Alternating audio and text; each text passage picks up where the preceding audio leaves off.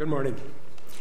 Uh, as a missions committee, we try as much as possible throughout the year to invite uh, speakers or representatives to our church uh, from the various ministries that our church supports. And this morning, we're privileged to have Ray and Dorothy Wheeler with us. Uh, Ray is with Chil- Children's Camps International. They live in Winkler. He's the president, I understand. Uh, he has been here before, but it's a first for Dorothy to be here, so welcome here. Uh, some time ago, uh, Susie and I were in a coffee shop in Winkler, and, and at the far end of the restaurant, I see this guy sitting there, and I, th- I said to Susie, I think I know that guy. I think that's Ray Wheeler. So I went across and talked to him and asked him if he'd be willing to fill in for us.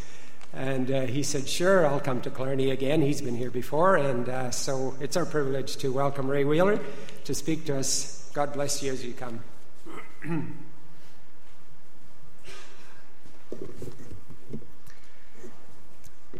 It, uh, it indeed is a privilege to be back here. It's been almost two years, and to know that you as a church are standing with us as we try to impact the world for Jesus Christ. And so, a huge, huge thank you uh, to each one of you. It's just so good to know that uh, you know, we do have people back here in the midst of the challenges and the obstacles that we do encounter uh, to have uh, team members, supporters, prayer warriors, and financial support uh, from out here. Give you a little bit of an overview uh, of who we are. And I do like to kind of start out with uh, what has become my theme verse. It's out of Habakkuk chapter 3, verse 2. It says, Lord, uh, we have heard of your fame we stand in awe of your deeds. Do them again in our time. And so, with that, just to share you of how we've seen God work, it is beyond our wildest imagination. Uh, I personally was at Winkler Bible Camp as the director for 10 years, and uh, we saw God doing amazing, amazing things, and uh, we're very, Dorothy and I were very content being there. Things are going really well. And then God threw us a curveball where He sent a young man from India to be a camp counselor. And there was just something about what we saw in his life and his face just changed us. And though we had no interest or plans of ever having anything to do with India, because all I knew about on the news was uh, uh, bony cows and some train wrecks and some typhoons and, and hungry people, and I knew nothing else or hardly anything else. And so to imagine that God was actually opening a door for us and calling us to do that was beyond anything we could have even planned or imagined. Um, since uh, I guess we started in 2003, went out there for, with, worked with five churches and had kids uh, camp for, for uh, about 500 kids. And so that was in 2003. 2004, did a little bit more, and then we realized that God had a clear calling, was calling us to be uh, starting a new ministry called Children's Camps International. And uh, since that time, uh, we're now in seven different countries. We get invitations to 30 others, but we say for now, no, no that we, there's, there's lots of work to do where we are. And uh, in the last 10 years, uh, reached, uh, as of this week, 1.2 million kids, working with almost 3,000 churches, indigenous churches every year. And it is very, very simple. It's embarrassingly simple. You reach, you train the young people to reach the kids. The kids open the hearts of the parents. And so, as a DNA of who we are, our calling as a ministry is to help the indigenous church grow and to do it in what we think is the easiest way possible. It was affirmed for me again this last about a month ago when a friend of mine uh, sent me uh, a little quote from D.L. Moody, and you know D.L. Moody is, and he said, If I had my life in ministry to do over again, I would focus it entirely on children. And I understand why, because we as adults, change is hard. Once we're entrenched in what we believe, it don't change too quick. We know that. Habits are hard to break. In a couple of scripture, uh, Romans chapter 12, verse 2, it says we need to be trans- transformed by the renewing of our mind. We need to change our thinking. And I like to take it even a step further. I like to say we need to be formed. And so with children, you starting with a clean slate, you can actually put things into their minds that they begin to believe, and then it continues to be affirmed as they go through life. And it forms their thinking. The idea of concrete, if you leave it too long, it hardens up, and you got what you got. And it can be busted up. You can take your dynamite or your backhoes or your jackhammers, and you can work with it. But just imagine how easy it is when it's fresh, and you can mold it into who you what, what you want it to be. And so it is with the hearts and lives and minds of kids is to see it change right from the very, very beginning. And there's so many, many stories of what we see happening overseas.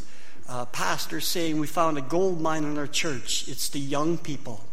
And when I saw the young people up here this, this morning, I mean, certainly young compared to me, uh, they're younger. It's just so encouraging to see them up here leading in the worship here. And though their styles might be not what some of you enjoy the best, but just bless them, bless them, and encourage them. It's just so cool to see because they will be carrying the torch, not just in the future, but even now already. And we get to work with the young people. Pastor saying the gold mine is the young people. Uh, they used to be spectators, but now they're actively, actively helping us grow our church. Initially, we had some challenges with getting the pastors on board because they thought, oh, they're going to come steal our young people. And we said, no, no, no. Our calling is to empower them, to mobilize them to come alongside you as a pastor so that you can fulfill what God's called you to do. And some of them will be spun out there to be leaders in their own light, whether it's going to be leading small groups, whether it's going to be prayer cells, whether it's going to be in the church with the youth or with music or with skits, dramas, or whatever it is. Those young people will be having active, be actively involved in building the church. So what we do in the villages and the communities. I'll, first, I'll tell you the seven countries we're in India, uh, Cambodia, Kenya, the South Pacific Islands, uh, Cuba, uh, Mexico, well, Belize, and we're getting into Mexico right now. It's another open door. And when God arranges things in a unique way where it's so clear that He is opening the doors, that's when we like to go in. But we got to make sure that we have invitations from the indigenous and the local church. And so what we do is we want to reassure the pastors that we want to call them to we're called to help them grow. And we say bring the kids from within four or five blocks of where your church is whether it's in the city or in a village so these kids can not only come to the camps where you can build this relationship with them and begin to this, this process of helping understand who Jesus Christ is. But even more so, that you can, as the Great Commission says that often people leave out, is teaching them to obey everything I have commanded you. It is about transformation, it is about change, it's about a lifetime of change. Yeah, um, you can come to Christ and you can do it instantly, but maturity, maturity takes time. And so that is our desire is to teach these kids week in and week out throughout the entire year so that we'll see legitimate change. Uh, one of our staff, Steve Zacharias, who apparently was here for a missions e- evening or a missions uh, weekend sometime, uh, he was out in Cambodia. He is now starting to take over the day to day stuff with Children's Camps International. I'll be focusing more in the U.S. in the next uh, upcoming years.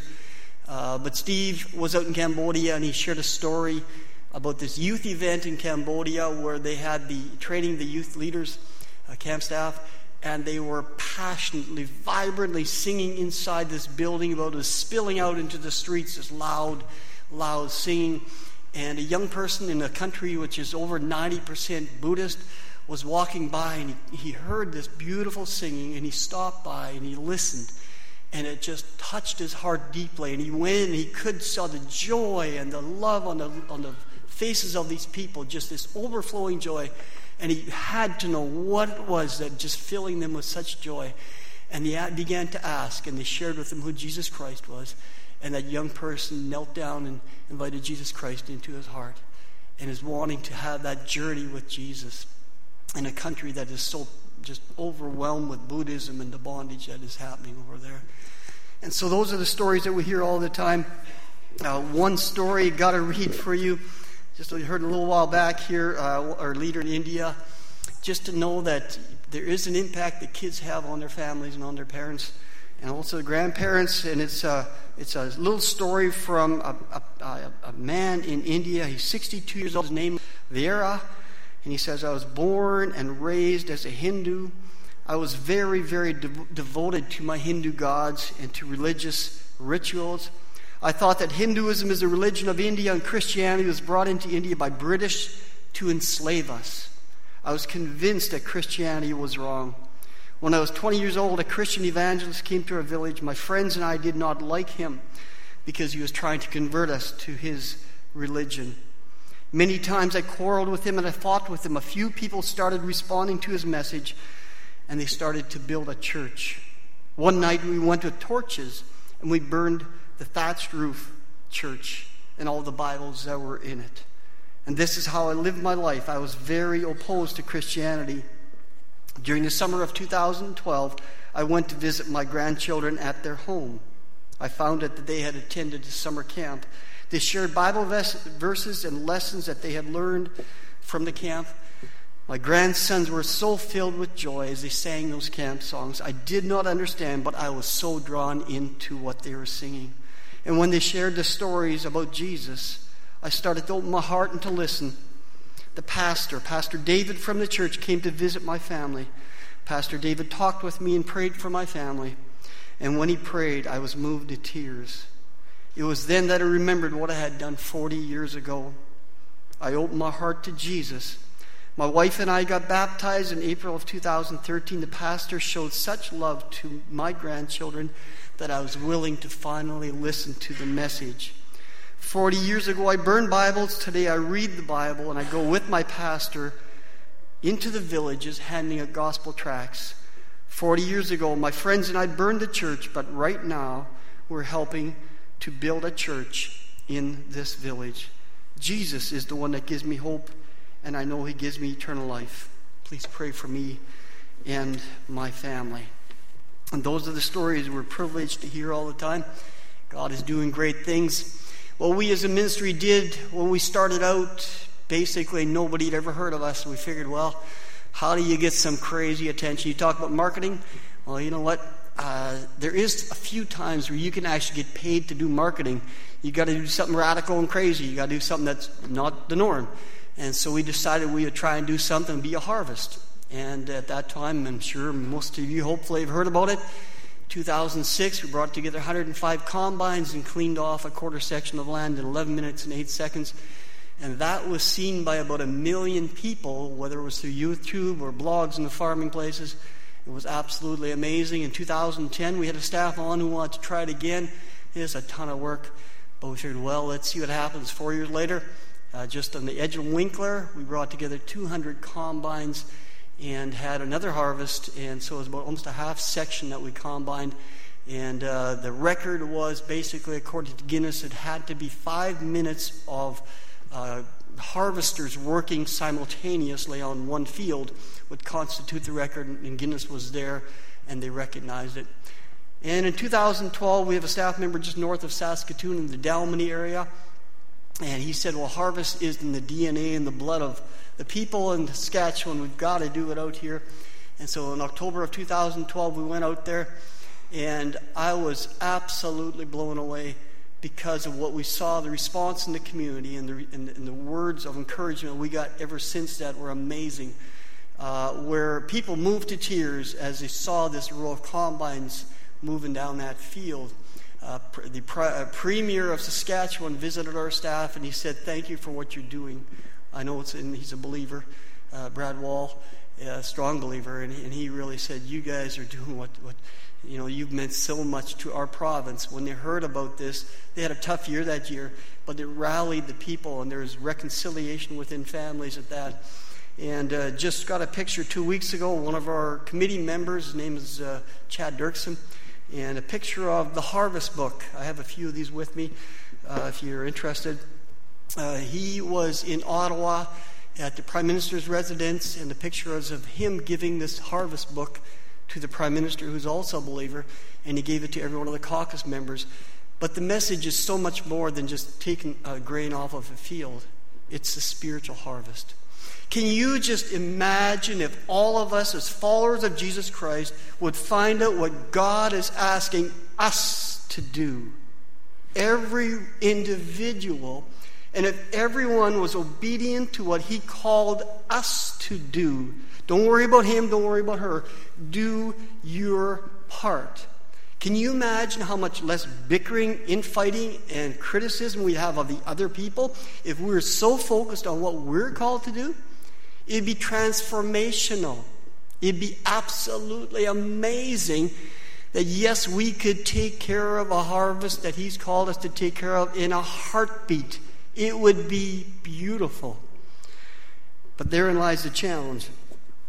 This morning, uh, thinking about the scripture that we are being transformed into his likeness.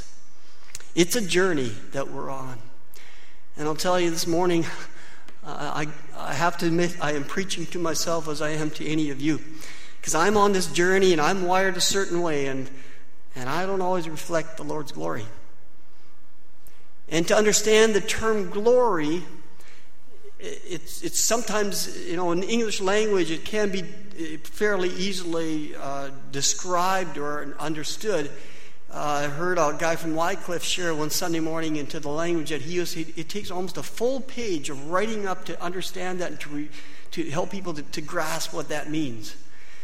But to reflect his glory uh, in English, basically, it's a revelation of his character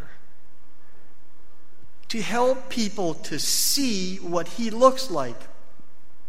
So that God shines to us, through us, to other people, so that people can see what God looks like. And my goodness, I just feel so miserable. And yet, and yet, and I need to say this in the context here. Friend of mine from Nashville, Tennessee, he says, we're driving along and we're talking about this, and he says, You know, it's so interesting. My wife and I are so different. When we sit in a service, and I hear this message, I see this perspective. And sometimes I think it's a fabulous message, but my wife feels condemned. She feels guilt. I feel inspired. And so it is when you're sitting in a service like this, and every one of us unique, and we're, we're shaped and molded by our experiences or about how we're wired or whatever it is, and we hear different things. But the last thing I want to hear or see or have you understand and hear that there is condemnation because scripture says there is no condemnation for those who are in Christ Jesus. And I praise God and I thank God that he is patient with me, starting with me and with every one of us because we're not there yet. We haven't arrived yet. And if God was as impatient with me as I am sometimes with myself and other people, we'd all be in a huge amount of trouble because I got to work at it. It was again this uh, last week, uh, Thursday, in Winnipeg. We're driving down Route 90 trying to get somewhere, and there's about a two mile lineup of traffic, and I'm saying, Oh, I just can't stand it. No, I wasn't even in a hurry to get there. But I can't stand sitting in lineups. And we're driving, it takes forever to get this corner. And exactly the corner we were going to turn off, that's where the accident was. I only heard it that night that actually there had been a, a bank robbery that happened on Roblin Boulevard, and the guy had been flying through this intersection trying to get away from the cops, and he'd smashed into somebody else. And I thought my problem was big. This guy's having some serious problems. But that's what I'm talking about. Often we don't don't reflect God's glory very well, His character. So this morning, I just I just know that God is patient. But He is determined to change us. He will work on you relentlessly so that you'll look more and more like Him, so that people will see more and more of Him in you. That is what He has come to do. And He wants to send us through experiences that are going to continue to grind away at those things that need to change. And change is so incredibly difficult. You know, it's interesting, uh, and I uh, maybe wouldn't call parables, but Jesus spoke in parables because he wants you to remember the lesson. And uh, my memory is not the greatest. You can ask my wife about that. Uh, I'm, my mind is busy and it's focused on certain things. And she asked me to pick up something, and I usually have to phone her on the cell phone to ask her, What was that you wanted me to get? It's just kind of that way. And uh, she's very patient and gracious, uh, certainly compared to me, miles, miles ahead of that. But it's interesting that sometimes when you get an illustration, and I was encouraged to spoke at a college and career church in Brandon about a month and a half, two months ago, and uh, there's a young man came running up to me when he when he walked to the door and he says, "I remember you when you were at Winkler Bible Camp. Would have been about ten or twelve years ago." And he said, "We had our last uh, staff, day of staff training, and you spoke, and I remember exactly what you said." because you brought your old green Subaru station wagon into the chapel. You drove it into the front, and there it sat. And he said, You told us a story about how, that vehicle, how it had all the problems with rust. And the story I shared there is that it looked good from a distance. One time, Dorothy took it to the grocery store in Winkler, and she heard this rattling when she turned around the corner, and there was the mud flap sticking out sideways and she tugged it and it came off. Rust. Rust had done its nasty work underneath.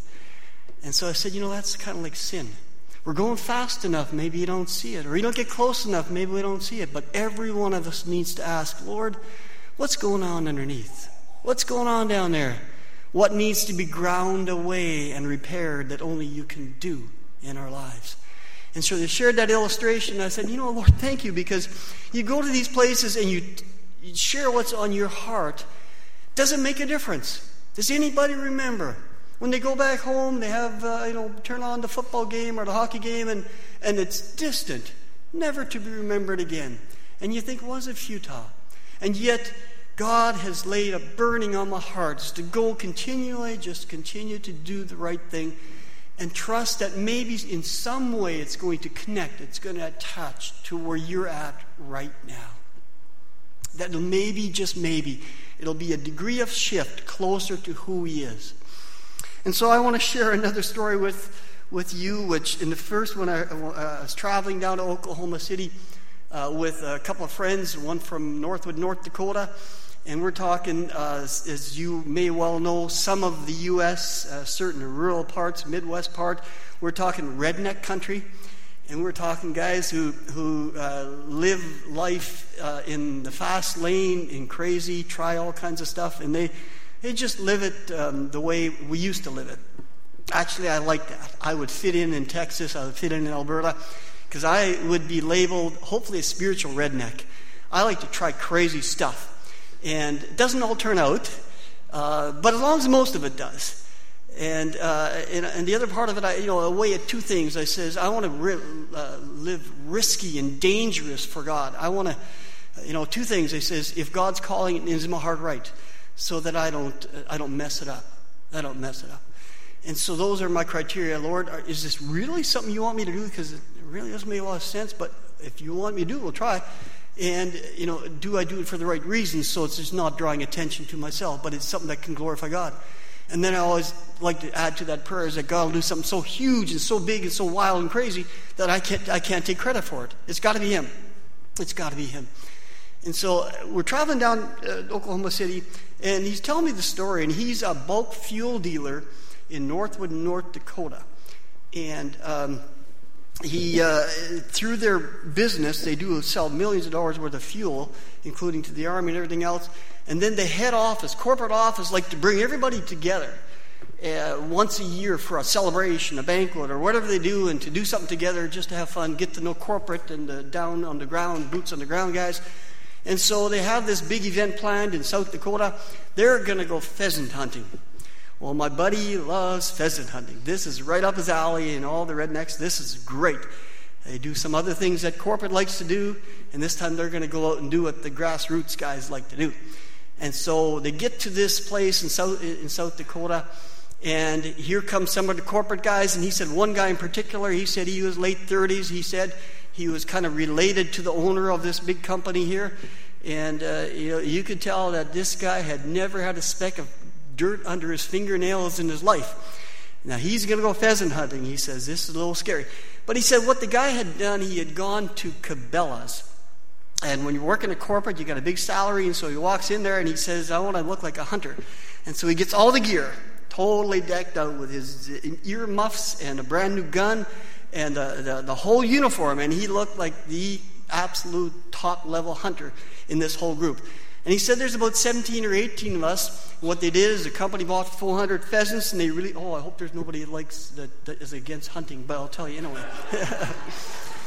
anyway, they release them every so often in different parts, and they walk through this area that the grass is about, you know, to their waist or up to almost up to their neck. And he says what they do is they turn these bird dogs loose, and these these dogs that go out there and they sniff them out. And he says the dogs have flags on them and the flags is just above the grass.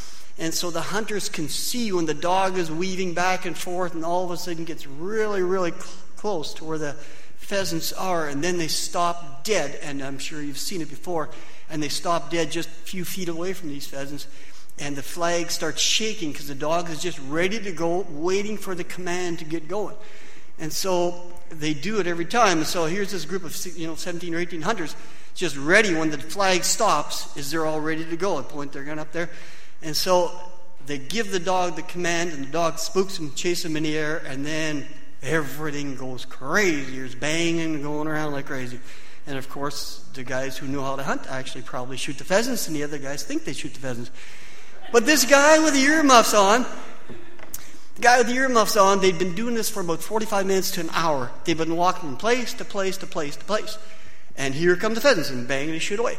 And the guy's got a big grin on his face. He's having the time of his life. And all of a sudden, they're all going to take a break and take his earmuffs off. And, and the guy's just smiling. So he says to my buddy, he says, This is just fantastic. But you, but you know what's so weird? He says, Everybody has to reload their guns, but mine doesn't need reloading. He had not fired one single shot. He had had the safety on his gun. He was convinced with all the noise that was going on that he himself was actually shooting his gun, and he was thinking he was hitting pheasants when he had not fired a single shot. You know, when I, when I heard that story, one of the first things that came to my mind a lot of Christians have the power of the Holy Spirit in their lives. But they refuse to take the safety off. My buddy Dave said the rest of the story, he said, Okay, I'm going to teach this guy a lesson. So what he did, he said, You know, here, I'll show you how to do this. He takes his safety off and he says, Well, there's no pheasant. He says, Just take a shot in the air. And then he said, Hold the gun about an inch away from your shoulder. Now try it. And so the guy did, and it was one loud bang, and everybody's watching. And he said, This guy from corporate, he said, when that gun hit, he said he was flat on his backside, his glasses that way, his hat that way. He was shocked. He could not believe the power that was right there in his hands. He couldn't imagine to believe it. But when he felt that power, he said, You know, that sure did hurt, but boy, was that fun. And so I wonder how some of us sometimes could see God doing different things in our lives if we would take the safety off, if we would take risks and dare things for Him.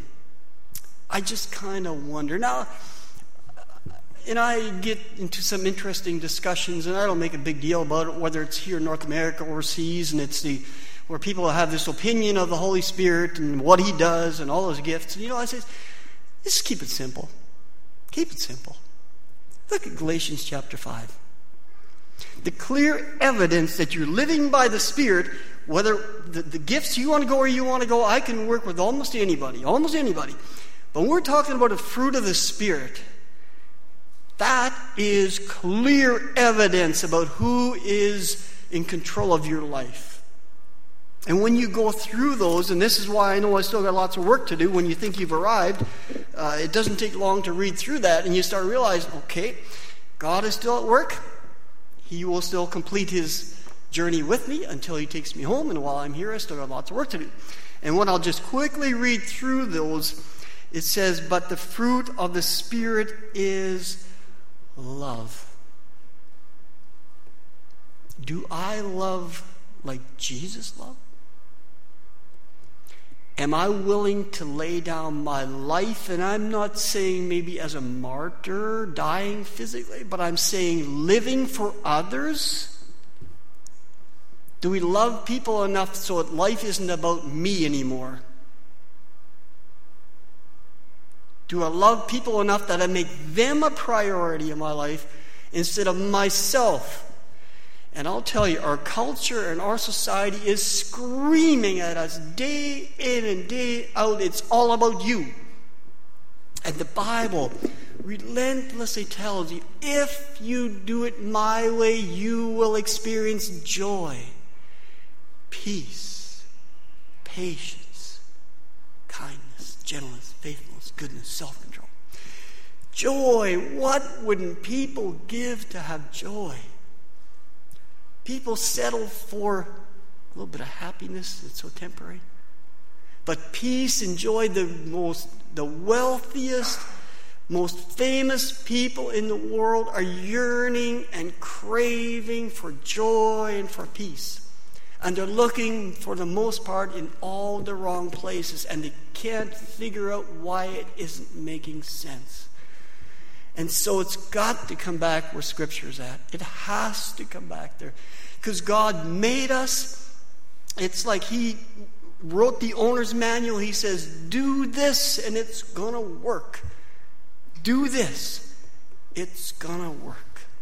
The Holy Spirit free to live inside of us for others to see.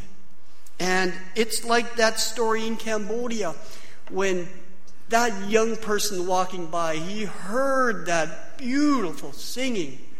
He was just drawn like a magnet to that.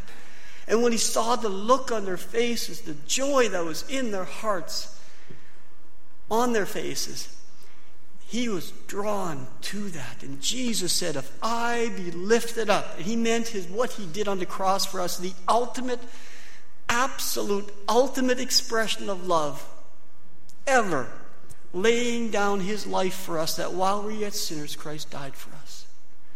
That ultimate expression of love that he had for us. If we love others like he loved us, people will be drawn to him. They will say, What is it that makes you love me? What is it that allows you to have joy and peace when all around us there is no joy and peace.